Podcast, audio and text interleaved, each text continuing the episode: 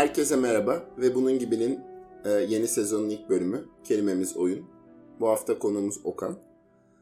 E, oyunun ne olduğuna ya da neyi oyun diye tanımladığımız aslında bu kelimeyi seçmemizde önemli bir e, tartışma. Tabi akla ilk gelecek şey e, homo ludens ve oynayan insanlar. Bütün bu e, sosyoloji bölümlerinde falan ilk okutulan kitaplardan biri. Ben de okulumda çok etkilenmiştim. Şimdi e, genel sosyal teorilerde oyunun ne olduğu ya da bütün ritüellerin bir oyun olup olmadığı ya da işte persona veya toplumla ilişkilenme biçimimizde bir oyunun hakim olup olmadığı gibi tartışmaların ışığında bu konuşmayı sürdürmeye çalışacağız. Ee, ben daha yetkin olduğum bir konudan başlayarak sözü Okan'a devretmek istiyorum. Mesela satrancın da kendisinin bir oyun olup olmadığı çok tartışmalı. Kimilerine göre bir sanat, kimilerine göre bir mantık oyunu, kimilerine göre bir bilim veya bunların hepsi. Ee, ama dışarıdan çok ilişkilenmediğimiz zaman bir masaüstü oyun. Ki bizatihi ben küçük yaşta öğrendiğimde ben Monopoly gibi bir şey sanıyordum. Ben turnuvalara gidileceğini çok çok sonra öğrenmiştim. Daha sonradan bunun daha spora yakın bir şey olduğunu deneyimledim. Turnuvalara gidince ve bir antrenör ya da bir sürü kitabı olduğunu öğrendim. Hani başında taşlar şöyle gidiyor böyle gidiyor gibi ilişkilenmişken. E, buradaki temel şey aslında e, oyunu ciddiye alıp almama mevzusuna kadar geliyor. Ben şimdilik bu kadar söyleyeceğim. Okan sen ne düşünüyorsun? Selamlar. Ee, öncelikle ikinci sezonumuz hayırlı olsun diyeyim. Öyle küçük gev gevlerimizi yapalım. Ee, başlamadan şöyle bir küçük şey de bırakayım. Geçen sezon sizi yakinen takip eden birisi olarak Alper'e e, sayısız podcast boyunca yaptığı saldırılarından ötürü Türkiye'deki bütün liberaller adına liberaller liberaller senden nefret ediyor, liberaller senden nefret ediyor, liberaller senden nefret ediyor demek istiyorum. Ardından e, size cebimle küçük bir cebimde küçük bir kelimeyle geldim. Aynı zamanda eski çalıştığım şirketlerden bir tanesi Kıvali. E, Kıvali'nin kelime olarak çok güzel bir anlamı var. Aborjinlerde geç, geçen bir kelimeydi diye hatırlıyorum. İki tane çocuğun oyun oynamadan önce birbirlerine el salladıkları ve birbirleriyle oyun oynamak için anlaştıkları sırada söyledikleri bir kelime. Şimdi bu kelime bana birçok açıdan çok hoş geliyor. Aynı zamanda podcast için de çok uyumlu olduğunu düşündüm. Çünkü tabii ki içerisinde güzel romantik bir tarafı var. Seçkin bu sana çok uyuyor. Aynı zamanda aslında dışarıdan baktığın zaman işin protokol gibi, ping pong gibi birbiriyle konuşan iki entity tarafı da var. Bu da Alper tarafında beni çok mutlu ediyor.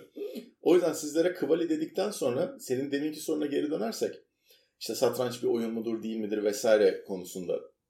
Ee, şöyle bir şey var. Mesela satranç bir oyun değildir başka bir şeydir diye bir şey söylendiyse hani ben karşı argüman olarak şunu kurabilirim. İşte Magic the Gathering kart oyunu. Gene bir tahta üzerinde, gene kendi kuralları olan sadece hani işte atıyorum sen şah, vezir, şu bu falan filan oynarken ben işte orada orklarla, ejderhalarla falan filan oynayabiliyorum. Ama özünde tamamen aynı. Ama bugün şey diye bir tartışma yok. Magic the Gathering sanat mıdır diye bir tartışma yok. Hani o yüzden birazcık satranç spesifiğinde oraya çok fazla anlam yükleme ya da orayı romantikleştirme eğilimimiz diğer oyunlara göre biraz daha şey ya. Çok ya. eski olduğu için de olabilir. Evet. Onun biraz etkisi olduğunu düşünüyorum. Şimdi önce liberallere gömmekle mi başlayayım karşı Yapma saldırı artık. olarak? Hayır. Alet çantana, alet çantana ikilere bakıyorsun. Bakalım liberallere. Entropi dendi mi?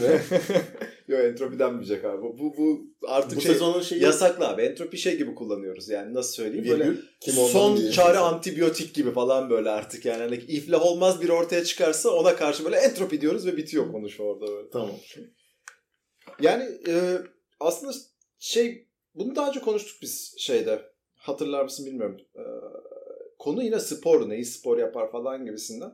E, satranç için söylediğin şey aslında e, nasıl söyleyeyim işte sanat mıdır falan filan mevzusunu ben yine hani o kültürel game'i şey yapacağım. E, aslında buradaki çaba yani bir şeyin ne olduğunu tam, tanımlamakla ilgili olan çabamızın kendisi ona verdiğimiz değeri nasıl başka insanlara aktarmak istediğimizle ilişkili. Yani hani, e, şimdi bir nasıl söyleyeyim bir form hiyerarşisi ortaya koyacaksak şayet insan kültüründe oyun muhtemelen en aşağı şeyi alır. Yani nasıl ifade edeyim? Ben işte veletler oynuyor. işte çocuğu atalım sokağa da gitsin işte birilerine işte seksek oynasın falan hani. Şimdi oynasın. Buradaki aslında algılanan şey şey oyun çocuklar içindir. Oyun ciddi bir şey değildir. Hani e, oyun bir yerde biter. Haliyle e, yani bunu aslında pek çok nasıl söyleyeyim kültür anlamda ana akıma yerleşmiş ve e, nasıl ifade etmek gerekir? Yaygınlaşmış yani e, genel kitlelerin şeyine etkisini almış her şeyde izleyebilirsin. Şimdi oyun örneğinin en güzel şey. Şimdi satranç eski olduğu için ona sanat diyoruz veya eski olduğu için şey falan diyor değiliz aslında.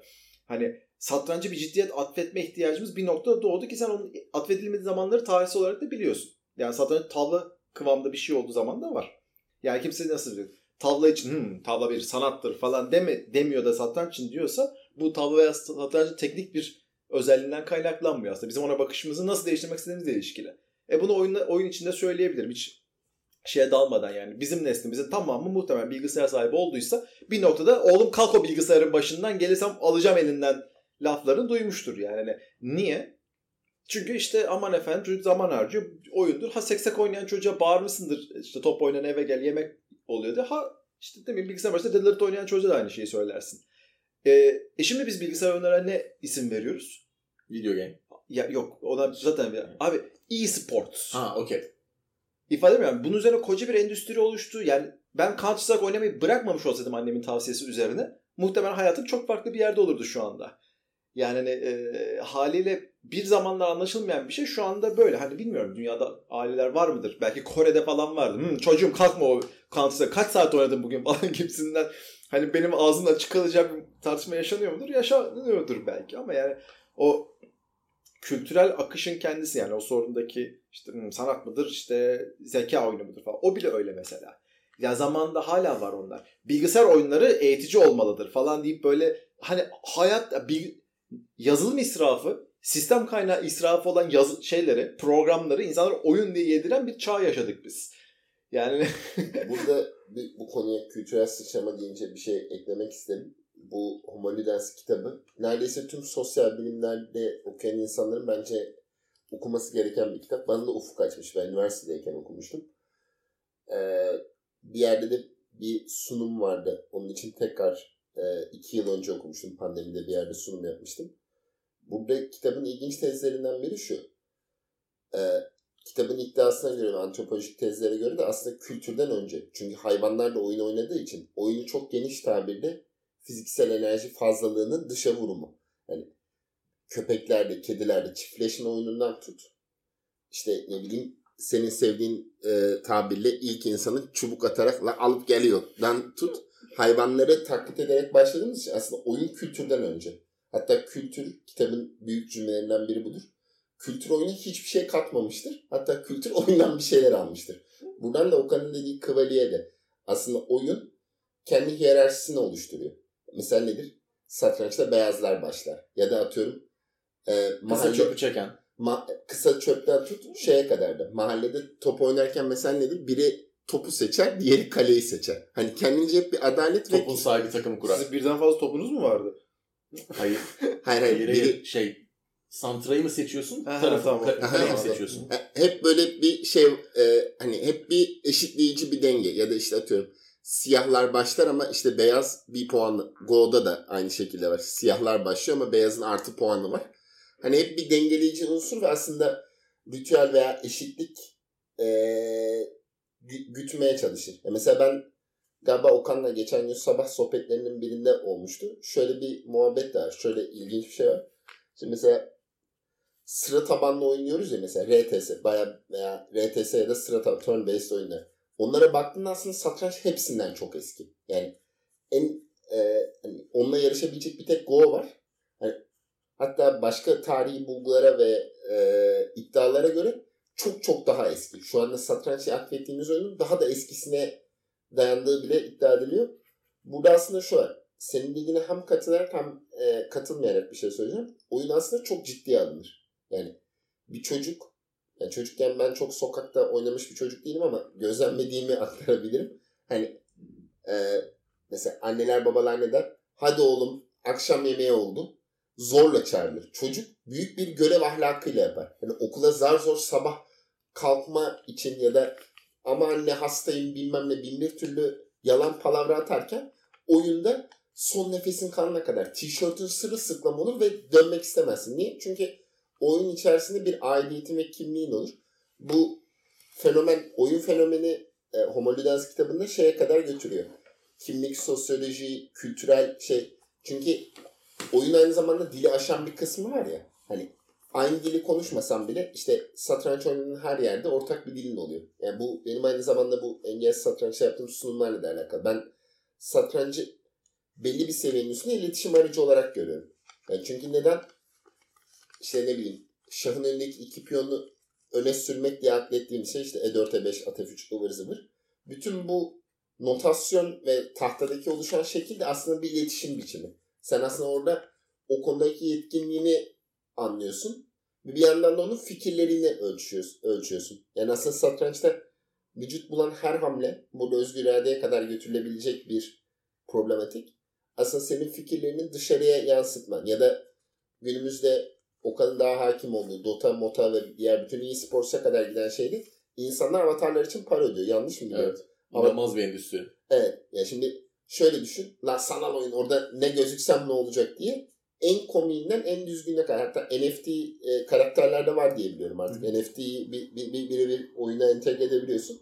Burada aslında oyun bir noktada bizim kültürle ilişkilenme biçimimiz ve insanlarla e, adaptasyonumuz. Daha geniş çerçevede son bunu söyleyip tekrar topu Okan'a atacağım. E, bizim toplantılarda o ciddiyetimiz, önümüze not almamız, saatin tam atıyorum 11'de başlaması ve işte 1'de bitmesi. Aslında bunların her biri aslında bir oyun kuralıdır. Hatta bu kitapta beni şey çok etkilemişti. Cenaze ritüelleri dahil aslında bir oyuna dahildir. Yani mesela oyun o kadar ciddi alınır ki herkes yas tutar. Hatta siyah giyinmesi tavsiye edilir. Fantastik mesela RPG oyunlarında masa başında D&D falan filan oynayanlarda mesela bazı insanlar kostüm giyerek oyun Cosplay. oynar. Ko- aynen cosplay gibi. Gibi bölümüne referans vermiş gibi olduk ama. Aa hiç aklımda yoktu ama evet öyle Evet. oldu. Şimdi e, orada da şu ilginç bir şey. Orada şey diyor. e, tam olarak da diyor tüm oyunlarda burada Alper'e biraz göz kırpalım. Tüm oyunlarda olduğu gibi bazıları oyun kurallarına riayet ederken bazıları da diyor kuralları bozar.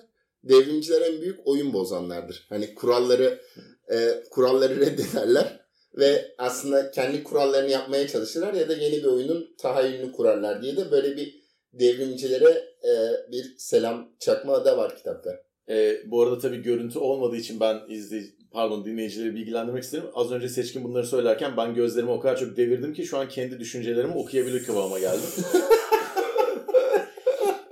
Ee, ardından birkaç bir şey ekleyeceğim. Şimdi birincisi e-spor meselesi. Ee, biz hani 30'larındaki insanlar olarak bizim mesela şey gibi bir kariyer opsiyonumuz yoktu. Profesyonel e-sporcu olma gibi bir kariyer opsiyonumuz yoktu. Biz hakikaten şey jenerasyonuyduk.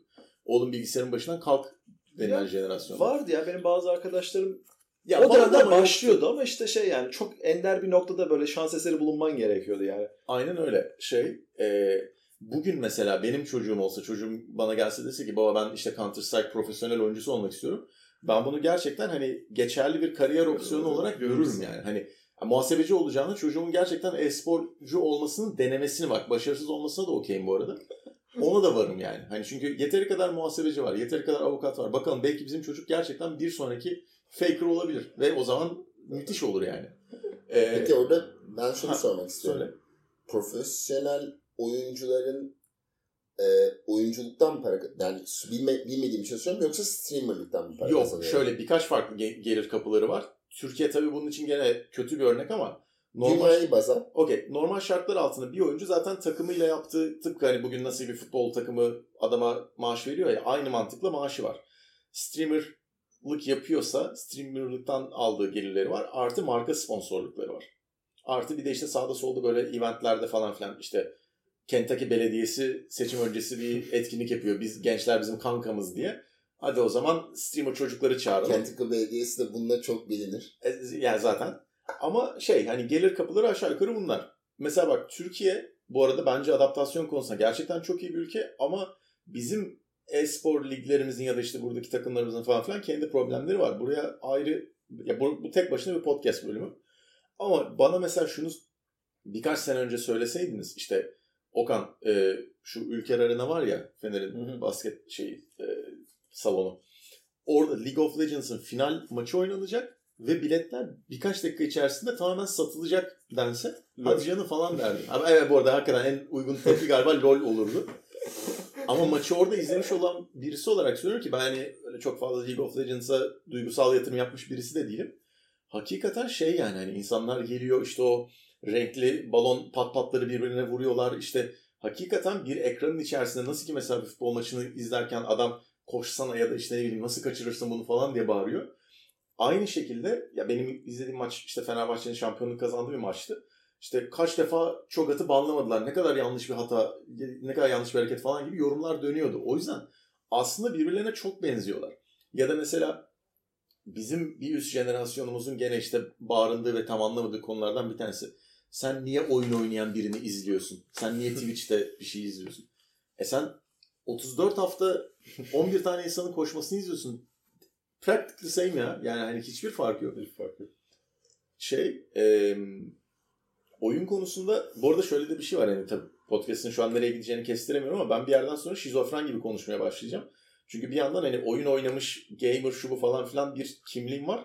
Ama aynı zamanda oyun sektöründe çalışmış birisi olarak da oyunların hani mekanik yapıları ya da işte bu işin arkasında dönen paralar ya da bir oyunu ne zaman öldürmeye karar veririz falan filan gibi sorulara da cevap vermiş birisi olarak bu işin aslında hiç romantize edilmediği tarafı ya da işte ne bileyim ee, o sweatshop gibi çalışan oyun Kanter stüdyoları. ve Pikseller miydi kitabın adı? Ya evet çok şey oyun sektörüyle ilgili herhangi bir şey yapmak isteyen herhangi birinin okuması gereken bir kitap.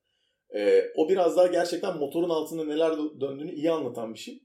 O yüzden bir yandan da çok kötü taraflarını da gördüğüm için kötü taraflarını da çok rahat bir şekilde anlatma ihtiyacı hissediyorum. Yani hani bizim şu an cep telefonumuzda ya da bilgisayarımızda oynadığımız bir oyun e, bizi eğlendirmek için orada. Evet ve hani eğlenmek bir ihtiyaç. Hani bunu işte Maslow şuna buna falan filan da bağlayabilirsin. O yüzden senin söylediğin kültürden önce geliyor noktası kesinlikle geçerli bir nokta. Ee, Bir de çok gönüllüyüz. Diğer herhangi bir şeyde o kadar gönüllü değiliz. Kesinlikle. Yani mesela şöyle düşün. Şu an işte NFT oyunlar şu bu falan filan diyoruz ya. E, 8 saat sen bir muhasebeci olarak bilgisayar karşısında çalışıyorsun. Aynı şekilde Asya'da bir yerde bir çocuk 8 saat bir Web3 oyununu oynuyor. Tamam mı? E, bunun işte play to earn, play and earn falan filan gibi farklı farklı mekanikleri var. Normal şartlar altında asgari ücretle çalışırken adam bir anda as- kendi ülkesinde asgari ücretin 3-4 katı para kazanabiliyor. Olay 8 saat bilgisayarın karşısında vakit geçirmekse gene aynısını yapıyorsun. Ama bu sefer oyun oynayarak keyifli bir şekilde şey yapıyorsun. Bu arada e, onaylamaz bir şekilde cıkladığını görüyorum ama şöyle bir şey söyleyeceğim. Bunun problematik bir sistem olduğunu ben de çok farkındayım. Çünkü bu ekonomi çalışmıyor. Yani bu ekonomi çalışamadığı için bu oyunlar başarısız oluyor. Yani bu bir ekonomi değil çünkü. Yani Ponzi mi demek istiyorsun? E, yani üretim çünkü şimdi oh tam böyle şey yaşlı yaşlı konuşayım böyle yani bir şey ortaya konması gerekiyor. Yani aynı mesela dijital sektör veya dijital üretim veya bu gibi şeylerle söylüyoruz ama insan ilgisini teknik olarak kendisi para etmiyor. İnsan ilgisinden çıkarabildiğin, manipüle edebildiğin gerçek dünya sana para kazandırıyor. Çünkü veri kendi başına para yapmıyor. Veriyi birine satıp o veriyle birine bir şey satabildiğin zaman para kazanıyorsun.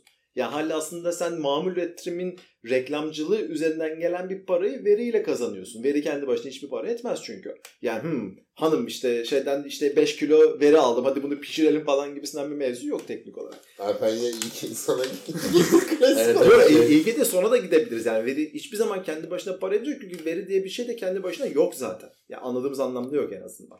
Yani e, o yüzden şey yani bir insanı bir, o bilgisayar oyununun başında 8 saat oturttuğun zaman da aslında teknik olarak bir şey kazanmıyorsun. Ondan bir sonuç çıkarabileceğin sorusu var. Ondan bir sonuç çıkmıyor sadece ortaya. Yani sen bilgisayar başına kaldırmadığın birine seni kadar reklam göster. Çıkıp o şeyi satın alamadığı sürece ne yapacaksın? Hyper casual oyun janrasıyla alakalı bu arada bilmeyenler için kısa da bir özet geçeyim. Telefonunuzda oynadığınız en basit oyunlar. Yani hani bayağı bir kedinin pati atarak oynayabileceği basitlikteki oyunlar. Ki benim Ki arada muhtemelen sizden daha iyi oynayabilecek oyunlar kedinin bu Olası. refleksle. şey e, Düşünürsen. benim kariyerimin ya oyun kariyerimin bir kısmı işte hyper casual stüdyolarda geçti. Orada işte oyunların büyümesinden falan filan sorumluydum. Bir kere katıldığım bir etkinlikte şey demiştim. Biz dedim oyun için işinde değiliz. Bu arada ha, dur şunu da belirteyim de. Bu oyunlar size bir şey satmıyor tamam mı? Sadece belli aralıklarla reklam izletiyor. Ya da sen kendi rızanla işte ben atıyorum kırmızı... Ne? Rıza mı? Ha? Dur dur Ne? dur lütfen. Ne? Rıza? Ha? Hayır dur bir dakika. İnsan olan mı? Paltonun adı mıydı Rıza? İnsanla ilgili mi? Hikaye şöyle. Teknik bir, bir ayrıma gitmemiz gerekiyor. İki farklı reklam var. Bir tanesi hakikaten senin rızan dışında atıyorum 5 level'da bir çıkan. Bir de senin ha ben şu an işte kırmızı boncuk istiyorum. Kırmızı boncuğu beleşe izle, almak için şu reklamı izlemeye okeyim dediğin reklam. Hyper casual oyunların sana direkt olarak bir şey sattığı bir gelir modeli yok. Yukarıya çıktığın zaman o gelir modelleri başlıyor. Ben bir katıldığım etkinlikte şunu söylemiştim. Birçok insan oyun sektöründe çalıştığını zannediyor da biz oyun sektörü içinde değiliz. Biz reklam gösterme içindeyiz. O reklamı da rahatsız etmeyecek bir şekilde bir oyunun içerisinde yedirmeye çalışıyoruz. O yüzden hani evet tabii ki bir gelir şu bu falan filan meseleleri var. Ama şunu söyleyeceğim. Ee, genel hatlarıyla Web3 oyunları diyelim buna. Web3 oyunları bir şu an çok erken bir safhada. iki hakikaten kimse daha ekonomi konusunu çözebilmiş değil. O yüzden bir sürü işte hata yapan bundan ders alan şu bu falan filan insanlar olacak. Ee, ama hani bir şey üretiyor musun, üretmiyor musun?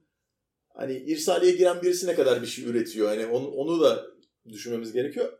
Dediğim gibi oradaki en büyük problem ekonominin şu an tamam manasıyla çözülmemiş olması. Onun dışında oyun konusunda hani işte niye oyun oynuyoruz ya da oyun ne şu bu falan filan gibi taraflara girdiğimizde birkaç tane kavram var. Birincisi şu hani en klasik Show TV açıklaması bu bir kaçış meselesi. Şimdi şunu düşünelim. Bir muz cumhuriyeti ülkesinde yaşıyorsun. Hayatın çok kötü, hiçbir gelecek beklentin yok ve legal bir şekilde bu gerçeklikten kaçabildiğin bir imkan, bir ihtimal var. Bunu sonuna kadar değerlendirirsin. İkincisi e, benim çok sevdiğim alanlardan bir tanesi gamer personaları. O da şu. Şimdi kendimden örnek vereyim. Ben işte mesela futboldan hiç anlamayan birisiyim. E, bir futbol oyunu oynadığım zaman genelde hani işte şey noktasındayım. Yani, Okey fark etmez hani denedik olduk, başardık, başaramadık.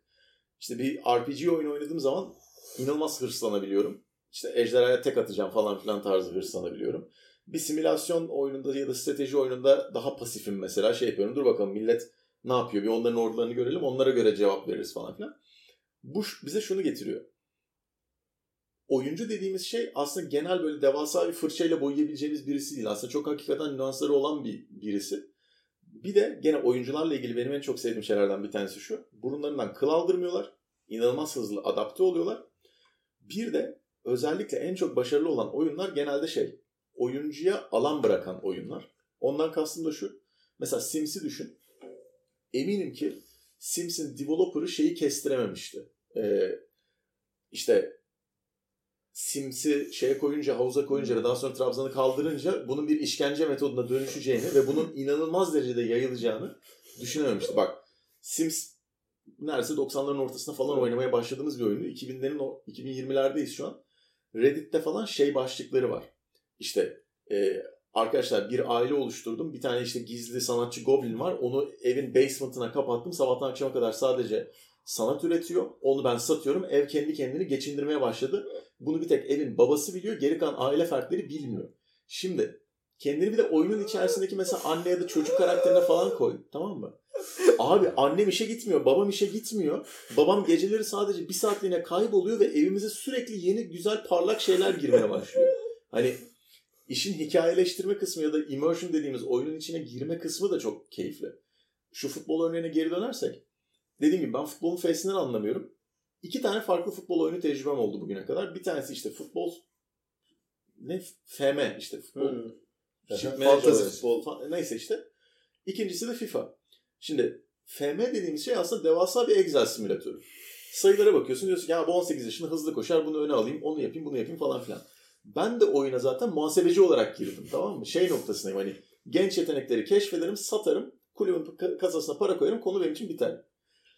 Mesela oyunun bana şöyle bir sorduğu sorular var işte takım çok önemli bir maça çıkacak motivasyon konuşması yapmak ister misin? Ben böyle kendi kafamda şunu düşünüyorum en kötünüz bir buçuk milyon euro oluyor. Bence yeteri kadar motivasyonunuz olması gerekiyor falan diyorum. Hani o kadar uzam futbola.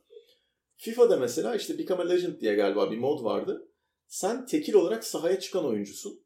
Orada mesela genç yani 18 yaşındayken işte nefesim yetmiyor 70. dakikada hoca beni çıkartıyor. Mesela kendi kendime tribe girdiğimi hissediyorum hocaya karşı. Şey diye beni bir 20 dakika daha oynasan kesin gol atardım diye. Hani benim davranışlarımı da değiştiriyor. O yüzden aslında hayatımızın çok temelinde olan bir şey yani. Şimdi e, konu tekrar e, bana geldiyse şunu söylemek istiyorum. Şimdi e, ben zaman zaman satranç dersi de vermiş, bir zamanlar profesör oynamış biri olarak şunu söyledim. Mesela masa başındaki gerginliği turnuvaya çıkmadan birinin anlamasının imkanı yok. Yani e, bizim podcast'i çok dinlemedi. Ozan diye benim sinemacı bir arkadaşım var. Onunla e, sohbet ederken şimdi bu Queen's Gambit ıvır zıvır çocuk internetten satranç oynuyor merak salıyor. İlk oynuyor. Birkaç tane oynuyor falan. Ben abi şuna dikkat et. Şuradaki soruyu çöz ıvır zıvır. Yönlendiriyorum. Çocuk yaklaşık 6 ay Lichess üzerinden oynuyor, oynuyor, oynuyor, oynuyor, oynuyor. İlk masa başında oynuyor. Kale boşta, vezir boşta heyecanlanıyor, saçmalıyor ediyor. O diyor ki "Abi ben sen dediğini ciddiye almamıştım. Ben dedim ki abi o turnuvadaki gerilim özellikle hani satranç bilmeyenler için turnuva atmosferini anlatmak lazım. Koca bir salonu insan 200-300 kişi full sessizlik var. Turnuvanın belli bir geç kalma koşulu var. Aynı anda 300 kişi sırf o sinerji yani bunu kutsallaştırabiliriz. Mabet gibi düşün. Full sessizlik olduğu için inanılmaz bir tansiyon artıyor. Çünkü o 300 kişi herhangi başka bir koşulda bir arada olsa birbirlerini tanımalarına, aynı dili konuşmalarına bile gerek yok. Bir gerilim, bir ses veya bir abi tuvalet neredeydi, nerede bedava yemek veriliyordan tut. Hani abi niye buradayız ne kadar milyonlarca soru sorulabilecek ya. Hani veya oğlum bak nasıl vezir öndeyim. Hani o konuşmanın konuşmanın e, yasaklanmış olması yani burada tabii bir de şu var. E, satranç turnuvalarında herkes profesyonel ve işler yolundaysa üzerinden bir resim çizdim. Bir de işlerin yoluna gitmediği bir Marmaris turnuvası var. Yani bizi her bölüm dinlemiyorum ama bölüm onu atacağım. E, şimdi Marmaris'te üniversite şampiyonası vardı. Burada kural ihlalleri ve çeşitli şeyleri bir arada göreceğiz. Şimdi e, dinleyenlerin de satranç bilmediğini öngörerek birazcık e, ufak bir anlatımla başlatacağım. Turlardan önce eşlendirme belli oluyor. Hani şununla oynuyorsun, bununla oynuyorsun falan.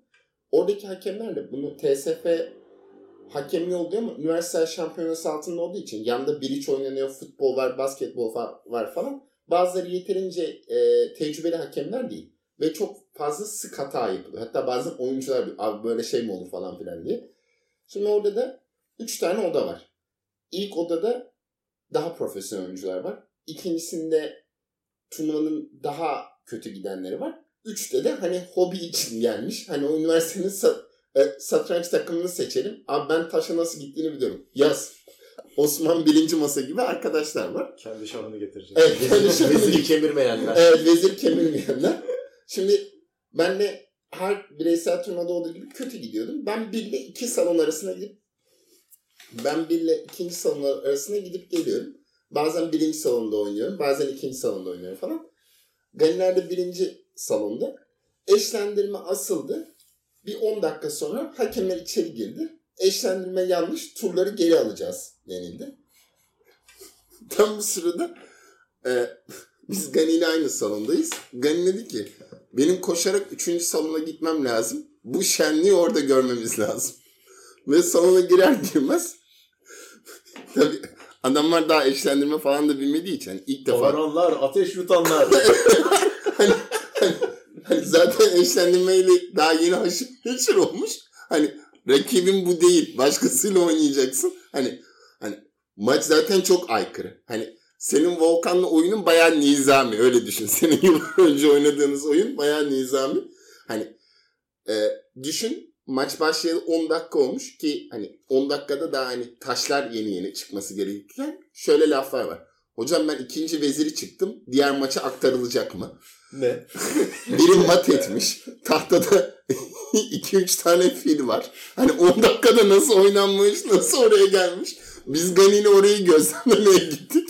Hani bazen de bu kural ihlalleri ya da kuralın nasıl vuku bulduğunu görmek bile ilginç. Tabii buradan bunu adliyeler ya da hakimlere kadar da götürülebilir bu. Hani aslında burada da bir kurala tabilik ve tabi olma durum var. Benim hayatımdaki en komik deneyimlerden biriydi. Oradaki adam dedi ki ben mat ettim ne olacak? Bizim maç bitti bile. Birinde de şöyle bir diyalog duymuştum o çok iyiydi. Biz arkadaşla anlaştık. Biz bir sonraki maçta da buradan devam edeceğiz. Abi eşlendirme değişti. Adam için hani, hani orada muhabbet sohbet. Bu ne yaptın o işleri deyip ne yapsın o işler? Hani konunun hiç artık beyaz siyah kazanıp kaybet ama gerçekten hani üçüncü Gali'nin kendi maçında kimle oynadığının hiç önemi yok. Koşarak üçüncü sonra bunu kaçırmamalıyız. Gani, Gani, Gani ya abi böyle iş mi olur diye ben dert yanacakken Gani diyor ki oğlum hemen üçüncü salona gitmeliyiz. Bu ana tanıklık etmeliyiz. Yani burada da biraz şöyle bir şey var. Oyunu ve e, dayattığı kurallar ve bunun uygulamasını veya uygulanmamasını buradan Muz Cumhuriyeti ve Türkiye'ye de bağlayabiliriz aslında ama hani genel olarak aslında bir kuralın olmadığı yani daha doğrusu kuralın tatbik edilmediği yerlerde atıyorum böyle aile mi olur, böyle ilişki mi olur, böyle üniversite mi olur, böyle kurum olur'a kadar aslında aslında her zaman bir oyun ve oyun kuralının tatbik edilememesi ya da onun parodileştirilmesi mevzusuna kadar gidiyor. Yani bir yandan da e, oyunun kurallarını na e, riya, riya nasıl diyeyim hmm, oyunun kurallarına rıza kelimesini kullanmak istemiyorum. Oyunun kurallarına e, biz saygı gösterdiğimiz ölçüde ve oyun kurallarını uyguladığımız sürece aslında oyun devam ediyor ya. Yani biz satranç oynarken birden zar atıp 6-6 attım vezir o zaman benim gibi bir şey olsa bu aslında sadece absürt olur ve aynı zamanda kuralın tatbiki olmaz. O zaman ben de bunu aldım deyip birden damaya geçebiliriz. Şimdi buradaki şey aslında oyun kendi kuralını ve kendi mutabakat alanını da sınırlı. Hatta bunu yine Homo Ludens'e referans vermek gerekirse oyunla ilgili bu biraz daha Alper'in ilgisini çekebilecek bir şey. Oyunlara dikkat edersen halı sahadan tut e, satranç tahtasına ya da e, Age of Empires'taki karanlık yerler gibi düşünün. Oyun aynı zamanda doğal olarak kendi alanını dayatır. Yani bir oyun alanı vardır. Sınırlıdır ve oyun alanı dışına çıkamazsın. Hatta e, bu galiba 2000'lerde falan şey olmaya başlıyor ya. NPC'lerle değişik görevler alma. Eskiden daha oyunlar e, görev ağırlıklıyken görev dışı küçük hikayeler yani ilerlemene sen şimdi daha teknik detaylara sahipsin. Yanlış yerlere girmek yok, yok, istemiyorum. Anladım. Demek istediğim side quest'ler. Evet evet. O side quest'lerle beraber şu olmaya başladı. Oyunu tırnak içerisinde daha serbest bir hale getirilmeye başladılar ya. Hani aslında bazıları da yan hikayelerin peşinden gidiyor. Çünkü eski mantık oyun ilerleme bu görev işte nedir? Ee, hancı bizden ejderhanın kellesini istedi. O zaman ejderhanın kellesini alalım. Hani e, veya işte şu prenses kurtarılacak ya da buradan başka bir yere doğru evrildi. Ben aslında e, şu lafını lafına karşı gelerek sana tekrar top atacağım. Sen şey dedin ya e, oyunlarda belli bir e, amaç güdülüyor ve oyunun kurallara göre oynamak. Bir de şey dedim. E, oyunlarda belli bir amaç veya gerçekten kaçışa bağladın ya.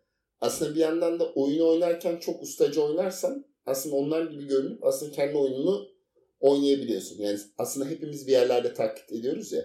Yani üniversiteye gittiğimizde hocamız bize yetkin bir hocaymış gibi davranıyor. Ya da biz bir bakanın konuşmasını dediğimizde bakanın ciddiyetle konuşacağı ön kabulle hareket ediyoruz. Ya da bir sinema bileti aldığımızda yönetmenimize film göstereceğini ve onun bir porno olmadığına dair büyük bir e, beklentiyle gidiyoruz. Meğersem pornoymuş çıkıyor gibi.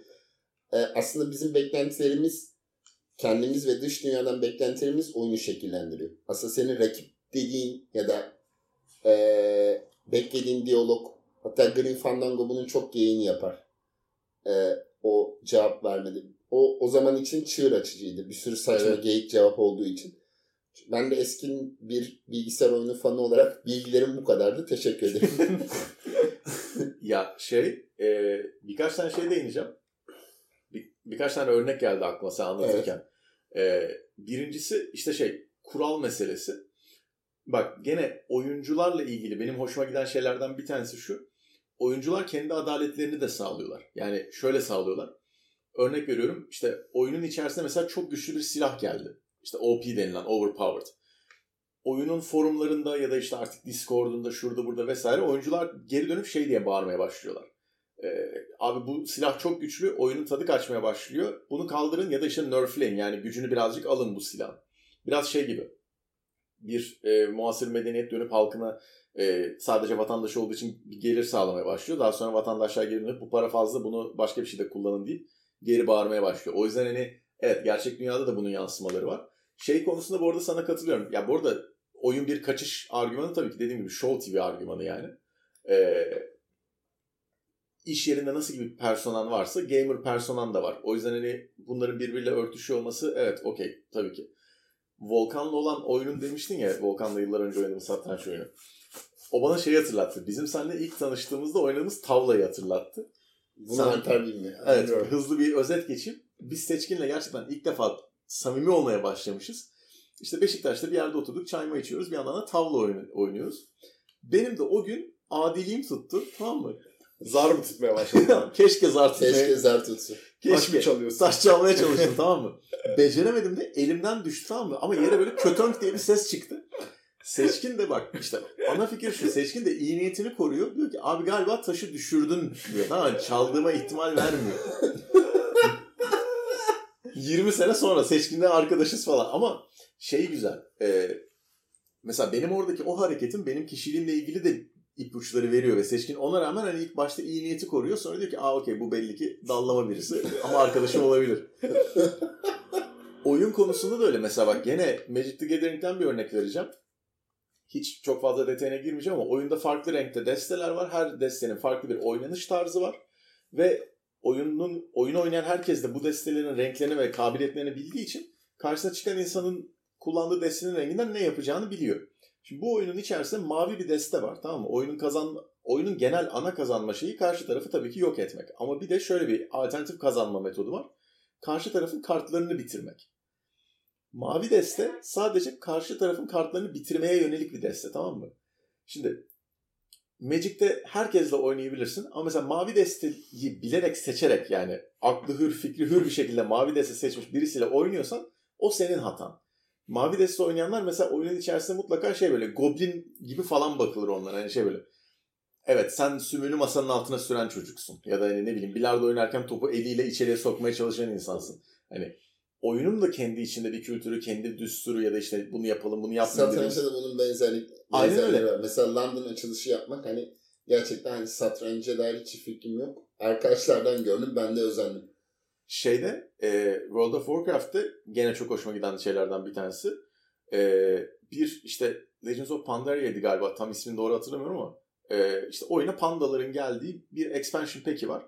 Bir oyuncu pasifist oluyor tamam mı? Bununla birlikte çünkü şeyini seçiyorsun artık hani nereye aidiyet belirleyeceğini seçiyorsun. Bir oyuncu pasifist bir şekilde sadece grind görevleri yani hani çok az tecrübe veren, çok az ödül veren dandik görevleri yaparak maksimum level'a geliyor.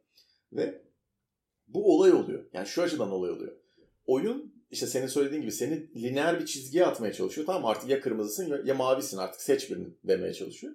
Bir oyuncu bir yerde çıkıyor diyor ki hayır diyor ben normalde atıyorum 80. level'a gelmek işte iki buçuk gününü alacaksa ben 160 gün boyunca oynayacağım bu oyunu. Sadece gideceğim Hancı'ya elma satacağım. 2 experience alacağım. Herkes ejderha kesip 200 alırken. Ama ben tarafsız bir şekilde bunu götüreceğim. Çünkü ben pandaların tarafsız olması gerektiğine inanıyorum. Bak gene developer bunu öngöremezdi. Yani şu açıdan öngöremezdi. Tamam teknik açıdan oyun buna müsait. Ona yapacak bir şey yok. Ama oyuncu ya da slash kullanıcı davranışını bazı noktalarda öngöremiyorsun. Oyun sektörünün bence en güzel, en eğlenceli taraflarından bir tanesi bu. Eh.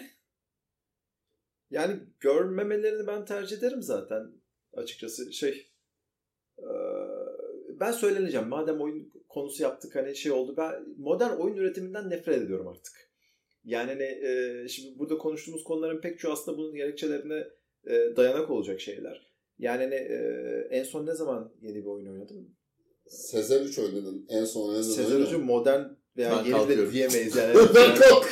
yani hala oynuyorum Sezer Uçaylı mesela ama yani şey e, bu öngörebilme veya oyun yönetebilme çizgiselliğin aslında hani zamanla aslında oyun geliştiren herkesin bir noktada bununla e, bir amaç yani iyi oyunlar ortaya çıkarmadığını anlamış olması gerekiyordu.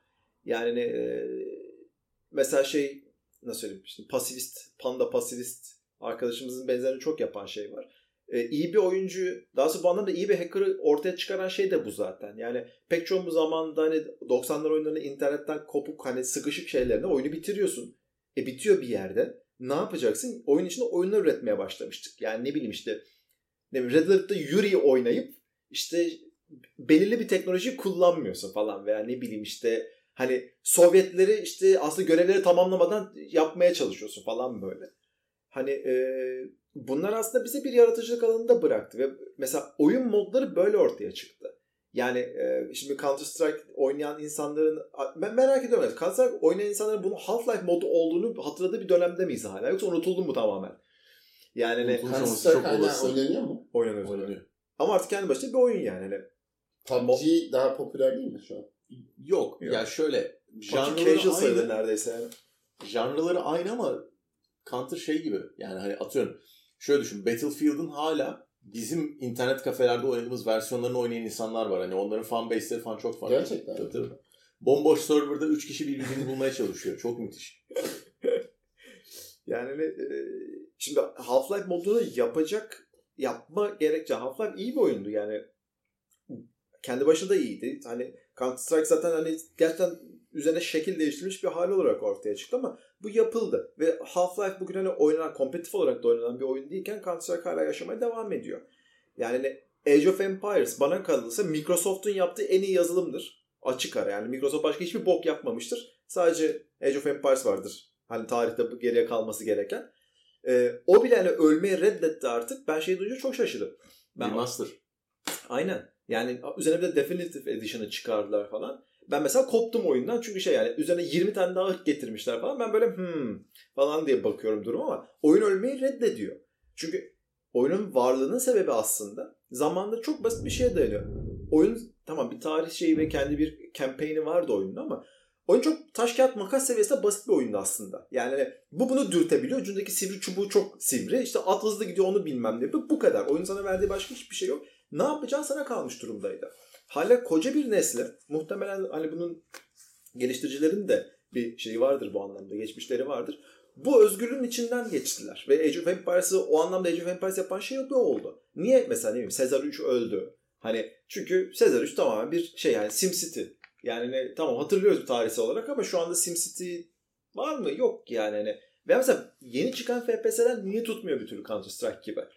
Yani hani, tamam bunun tarih zamansal bir şey var. Counter Strike'dan daha iyi oyunlar ortaya çıktı ama yani e, o şeyin içinde hani o özgürlüğün içinde kalmış bir şey var. Ya pool day diye bir şey var lan Counter Strike'da. Hala önünde bilmiyorum yani. Biri hani bir havuz partisi yapılacak bir yerden harita yapıyor ve harita yapıyordu insanlar. Yani o özgürlük alanları artık mesela oyuncular tanımıştı. Web 3'e sıçayım mı? Hani şimdi sıçayım abi. Yani Web 3 ve onun arkasından gelen o bütün şey böyle üstenci hani oyunu biz yaparız siz oynarsınız. Pis sefiller pozisyonu yani e, Kimin Ya- böyle pozisyonu var ya? Abi e, hepinizin şey bu durumunuz bu böyle. Yani oyun yapılıyor, tüketiliyor. Yani oyun artık bir sanat eseri veya bir dışa vurum aracı olmaktan ziyade bir ürün haline ortaya gelmiş durumda. Yani bütün modern geliştirme şeyleri hani bildiğimiz markaların ürettiği oyunlar bu halde. Yani mesela Battlefield artık niye bana 2013'lerdeki onlardaki keyfini vermiyor?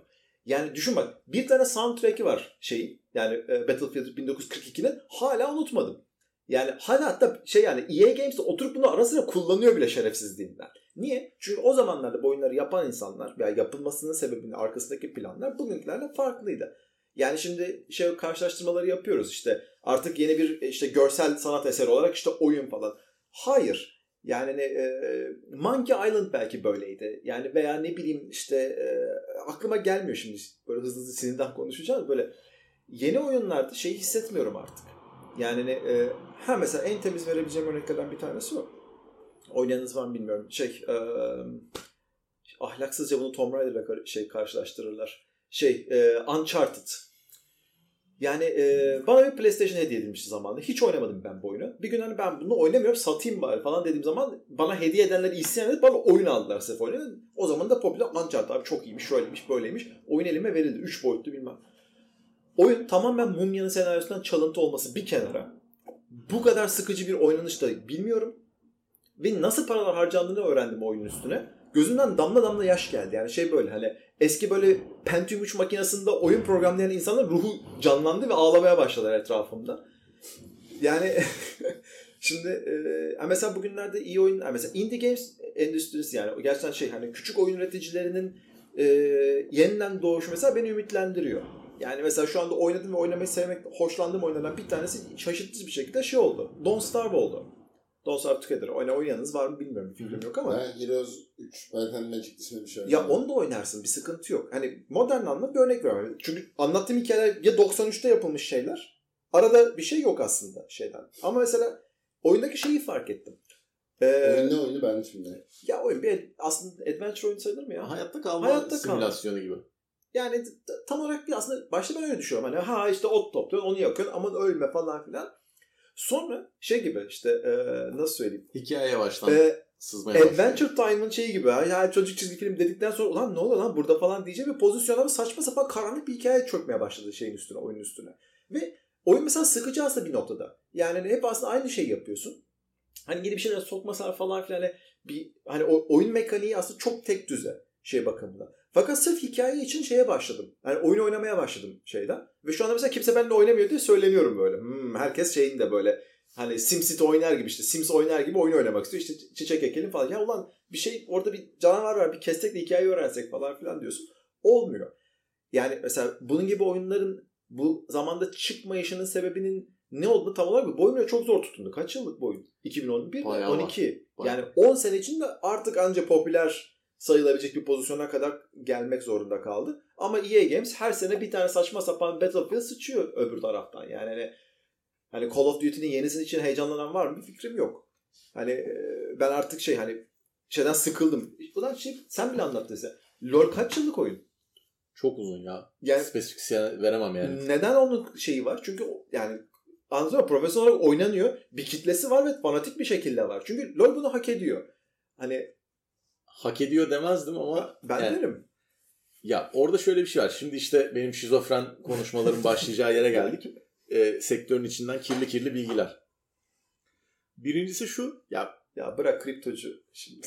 mal üretiliyor. tamam mı? Bak orada e- elini sıkabilirim. Onda hiçbir problem yok. Çünkü ben de bugün mesela bir oyuna bakarken hani oyun sektöründe çalıştığım dönem için söylüyorum.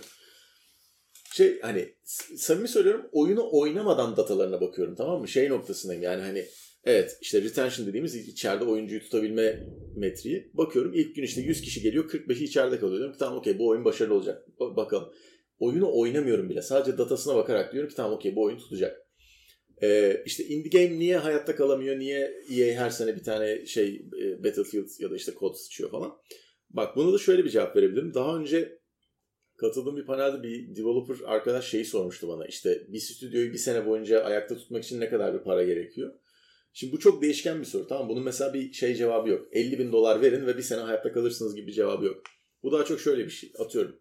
İşte annenin yanına taşın kira ödeme. İşte şey annen yemeklerini yapsın yemeğe para ödeme. O zaman istediğin o indie oyun üzerine çalışabilirsin. Onda problem yok. Ama şey var. Benim çok eğlendiğim ve çok dalga geçtiğim bir şeydi. Bunu da burada söylemezsem çatlarım herhalde. Ee, oyun sektöründe ben, ben zaten bunu çok şey açısından söylüyorum. Bir oyunun üstüne 1 milyon dolar attığın zaman oyun zaten top chart'a çıkar. Onda problem yok. Ama şey var. Özellikle mobil oyun firmaları ve burada işte Türk oyun firmalarında çok büyük şey var. Ee, suç diyeceğim artık. Benim LinkedIn'in en pahalı postları dediğim postları atıyorlar tamam mı? Oyunun ilk haftası deli gibi para harcıyorlar. Oyun top chart'a giriyor. Vay işte e, Abuzer sucuk oyunumuzu top chart'a soktuk Amerika'da. Tamam peki. Gelecek hafta nerede o oyun? İlk 50'nin içinde var mı? İlk 200, ilk 500? Hani çöp tamam mı? Çöp üretiliyor. O şey hikayesi hakikaten artık biraz geride kaldı. İşte 5 çocuk garajda bir oyun yapmaya başlarlar ve aa o oyun ne olmuş? Şey Counter Strike olmuş. Yani artık tamamen şey. Ya ben bugün mesela bir oyun stüdyosu kuracak olsam direkt şeyden başlıyorum. Evet developer'a kaç para maaş vereceğim? Grafiker çocuğa kaç para maaş vereceğim? Ya bunların neticesinde bir sene boyunca elektrik yakacağım ve bir oyun çıkacak ve inşallah o sırada market koşulları uygun olacak ki ben oyunu çıkarttığım zaman oyun karşılık bulacak. Çünkü atıyorum mesela bu sene diyelim ki korku janrasının senesi. Önüne gelen herkes korku basıyor. Ben o sırada first person shooter basıyorum. E, yatmak zorundayım oyunun üstüne. Ama developer'ın maaşını hala vermek zorundayım da aynı şekilde. Adama şey diyemem ki abi gelecek sene FPS'nin senesi yatalım. Gelecek sene vuracağız çocuğu ama şey değil bu sene maaş bekleme diyemezsin ki bunu. E, EA Games developerlarına boş boş oturmaları için ve bok bok oyunlar yapmaları için para ödeyebilir. Ama bizim 5 kişilik garaj ekibi ne yazık ki taş yeriz yani. Ben burada bir şey söylemek istiyorum. Ee, LoL ya da diğer karşılaştırılan oyunları ben LoL oynamadım ama genel olarak e, modern dünyadaki %95 e, şey için rahatlıkla söyleyebileceğim. Yani e, bu neden günümüze çıkan romanların daha boktan olması, neden filmlerin daha kötü olması, Netflix iyi bir film yaptığında bunun çok ön plana çıkması %90'ın PR etkisinin olmasının sebebi tek bir cevabı var. Bu da 95 yapımı bir filmde geçer. You Have Got an Email. İzlediniz mi? Hmm. Çok eskiden ama. Evet evet. Romantik komedi. Oradaki e, başroldeki adamın adını unuttum. Karakterin adını da oynadım. Unuttum. Meg Ryan'ı e, yürüyen adam diyelim.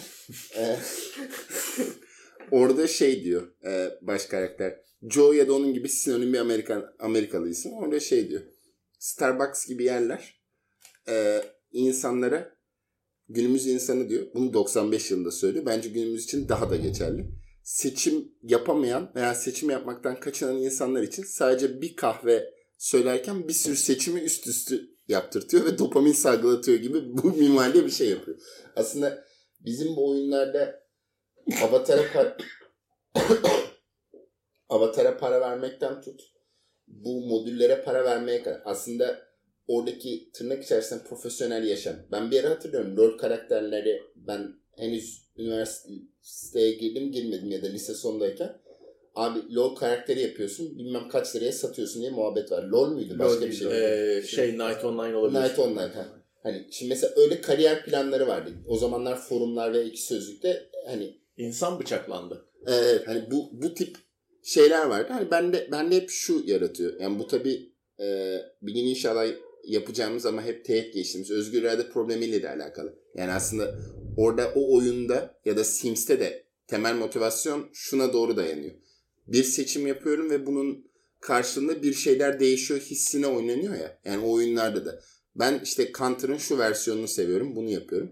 Yani şimdi e, Heroes of Might and Magic 99 yapımı bir oyun. Hala modları var. Hatta 2 ay önce update bir e, haritası falan da vardı. Hani satranca en çok benzeyen şey benim oynadığım oyunlar içerisinde. Hani Volkan'a göre satrançtan daha yüksek. Çünkü niye e, devamlı değişim gösteriyor. Her karenin farklı şeyi var. Şimdi burada şu da var. Satranç niye hala oynanıyor ya da satranç değişti mi gibi başka bir sorunsal da var ama ben özetle şunu söylemek istiyorum. Günümüzdeki bu oyun sektörünün filmleşmesi. Şimdi birçok oyunun artık film ve dizisi var. Hatta Ar Arkane, bu Netflix'e çıkan dizinin adı neydi? Arkane. ha Arkane. League of Legends. Evet. Şimdi mesela e, ben hiç oynamadım. Tomb Raider'la başladı bu değil mi? Ee, Galiba ilk filmi çekilen Hafızam oydu. yanıltmıyorsa Tomb Raider olabilir.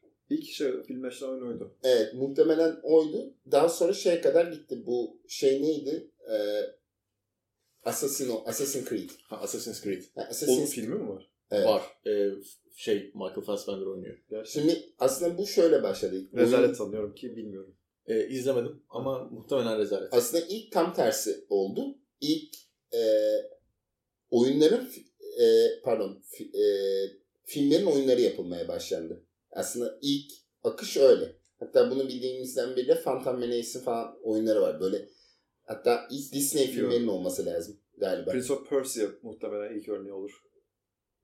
Filmden değil ama yani po- popüler kültür sayılmayacak. Hani ana akım kültürden ilk oyunlaştırılmış.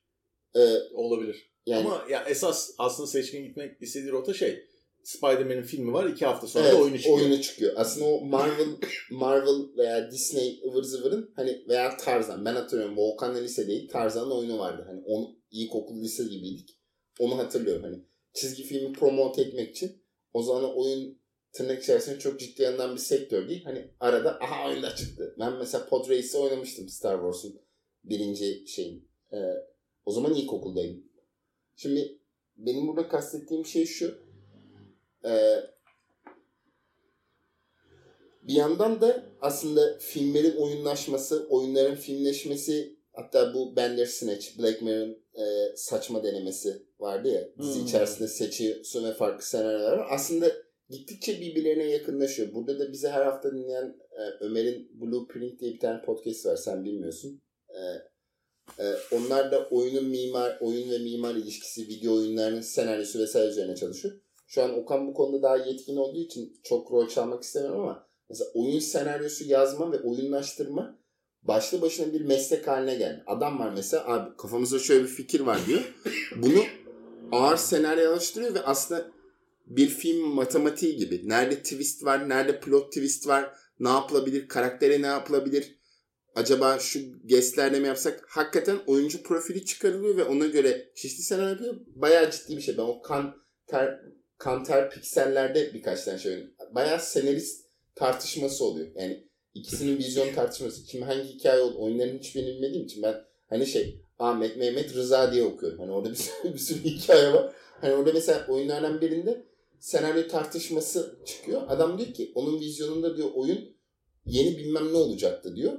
Ve bayağı büyük vizyon çatışmasına doğru gidiyor. Hani bu şey gibi bizim Star Wars 7, 8, 9'dan tiksinmemiz gibi. Diyor ki fanları kaybedecektik ama yeni jenerasyonu şey yapacaktık. İşte diyor bizimkisi diyor old school bir metalci olduğu için tabii ki eski ruhumuza geri döndük. Yani tabi burada her zaman da şu oluyor. Başarılı hikaye bunu satıyor ya. Aksi bir durum olsaydı hikayeyi başka türlü anlatacaklardı. Yani burada senin garajdaki 5 çocuk. Yani aslında o garajdaki 5 çocuğun kendisi zaten mit. Yani anlatılan o hikayelerin %90'ı yalan dolan. Tabii canım. Yani o kanter piksellerde de bunu çok anlatıyor. Siz diyor e, dışarıdan diyor amatör bir ruhla şöyle yaklaşıyorsunuz diyor. Hani şu oldu bu oldu bilmem ne diyor ki o deadline'a diyor gelmeden önce ki her şey deadline'a kalır. Kitabın yazarı öyle bir şey diyor. Her şey deadline'da olur ve kesin o deadline aşılır. Dead, kafanızda diyor deadline'i yaparken diyor e, en kötü üçüncü ihtimalle göre yaparsınız diyor. Zaten o aşılacaktır. Yani şimdi burada da e, aslında e, ben o kitabı okuduktan sonra biraz ciddiyetinin farkına vardım. E, aslında bir inşaat yapmaktan ya da şeyden hiç farkı yok. O kadar fazla teknik bir mesele ki. Yani amatör ruh ya da e, şöyle söyleyeyim sosyal medya stratejisi dahi oyun çıkmadan çoktan plan. 6 ay önce şunu yaparız. Önce şu gamer bunu patlatsın. Reddit'e şunu yazdırtalım. Bilmem neye kadar gidiyor. Hani bu o, Okan'ın şizofreni şeylerini tetikleyecek. Hani e, ben son olarak şunu söylemek istiyorum. Hani biz oyunu e, ciddiye alıyoruz ya da almıyoruz ya da oyunun neliği ötesinde şu var. Aslında bu benim hani hep kullandığım ve e, referans saydım hani her bir sahne bizde oyunculardaki şey. Aslında zaten sürekli bir e, toplum normunun cinsiyetimizin performa edildiğini kabul ettiğimiz bir yüzyılda yaşadığımız üzere aslında sürekli her şeyi biz zaten performa ediyoruz. Yani bizden okul sıralarına gittiğimizde iyi bir öğrenci olmamız, iyi bir vatandaş olmamız, iyi bir eş olmamız, iyi bir arkadaş olmamız, iyi bir dost olmamız ve iyi bir seçmen olmamız, vergilerimizi vermemiz gerektiği kabul edilirken aslında gerçekte hiç böyle olmuyor. Aslında oyunların her biri zaten çok e, ideal bir noktadan yaklaşıyor. Yani açıkçası zaten hepimiz oyuncularız ve aslında hiç herkes elinden gelenin en iyisini yapıyor bir noktada ya da yapmaya çalışıyor diyelim. Toparlama kısmı bana kaldı gibi hissediyorum. Evet sonra Alper kapanış konuşması yapacak. Küfredecek oyun endüstrisine kapatacağız. tamam. Ee, dopamin konusunda çok küçük bir şey söyleyeceğim.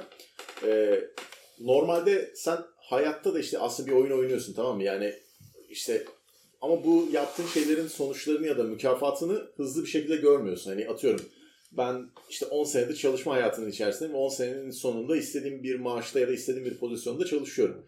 Benim bu oyunu oynamam ve bu noktaya gelmem 10 senemi aldı. Şimdi ben 10 sene boyunca arka arkaya oynadığım hiçbir oyun olmadı. Yani 10 sene devamlılıkla oynadığım hiçbir oyun olmadı. Ama bir oyunun içerisinde 10 sene ileriye gitmek çok hızlı bir şey. Yani atıyorum FM'nin içerisinde çok hızlı bir şekilde 10 sene ileriye götürebiliyorsun takımını. O yüzden başarıyı ya da başarısızlığı ya da işte öğrenmeyi bir şeyler başarmış olma hissiyatını çok hızlı yaşıyorsun hayata kıyasla. Hani Sims'in içerisinde para hilesi var. Gerçek hayatın içinde de para hilesi var. İşin de iyi olmak. Ama ne yazık ki ah ne, ne? Ay, ay yapma bunu. Ah yapma. liberaller ah bu liberaller. Çok çalışıyorsun kazanıyormuşsun. Gerçekten mi? ya Hard work. şöyle şöyle Bu podcast'te buna izin veremeyiz. Yok hayır hayır hayır. Hayır hayır hayır hayır. hayır tamam şöyle o Gerçekten zaman bir ile hayır tamam cümlemi cümlemi tekrardan kurmama izin ver. Çalışma hayatının çarklarına uyum sağlayabilmek diyelim. Hadi sizin de biraz gönlünüzü kazanayım. Bunun içerisinde illa işini iyi yapmak değil, iyi bir yalaka olmak da var. Ha. Oldu mu? Hayır, Barıştık daha mı? doğrusu Türkiye gibi ülkelerde devlette tanıdığın olup olmaması belediyeden mühale alınıyor. Hani Mesela. Hani şey tabii ki şey demeyeceğim. Yani hard work makes the dream work falan filan burada- tarzı böyle. Arbeit macht frei diyorum ben sana. Bence bu günümüze daha uygun. Evet. Tamam bunları söylüyorum. Ama netice itibariyle şu. Abi evet e, çalışma hay- yani gerçek dünyada da para hilesi var. Ama benim para hilesini oynatmam 10 senemi aldı. Uyuşturucu kaçakçılığı. Ha, Evet. Yani evet ben uyuşturucu kaçakçılığı yapsaydım bir sene içerisinde 10 senelik kazanımıma ulaşırdım yani. İş adamı olurdun. Evet.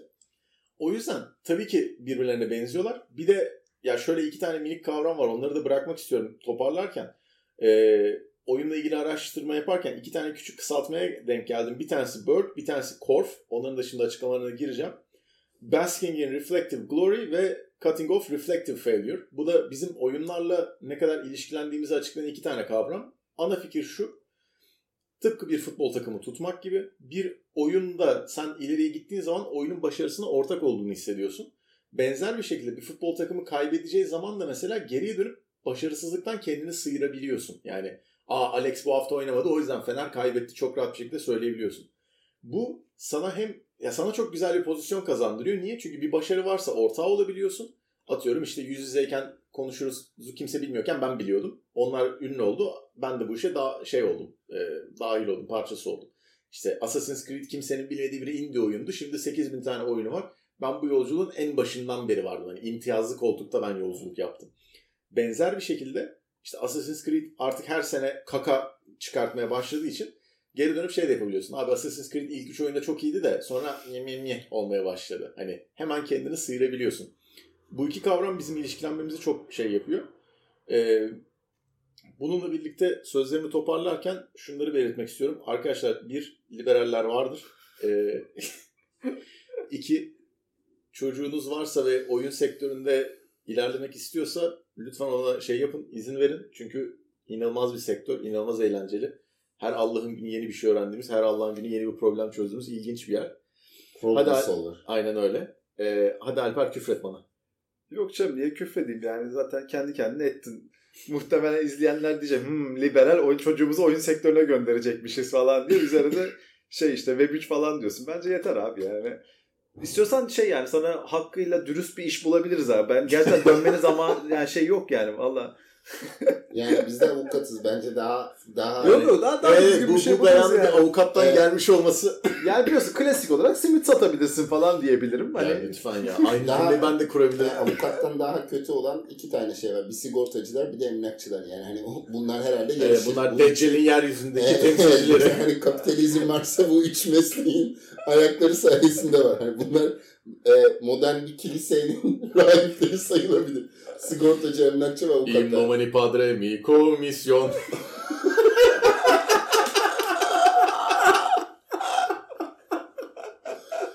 E, bu, bunu söyleyecek bir şey yok. Kapandı yani. evet, bitti burada konuyu bitirdik. E, bu hafta da bizi dinlediğiniz için teşekkür ederiz. Olabildiğince ciddi çekmeye çalışsak da sonlarda iyice zıvanadan çıktık. E, bizi bu hafta dinlediğiniz için teşekkürler. Haftaya başka bir kelimeye tekrar görüşmek üzere. Okan çok teşekkür, Teşekkür ederiz geldiğin için. Ben, ben teşekkür oldu. ederim. Çok keyifliydi.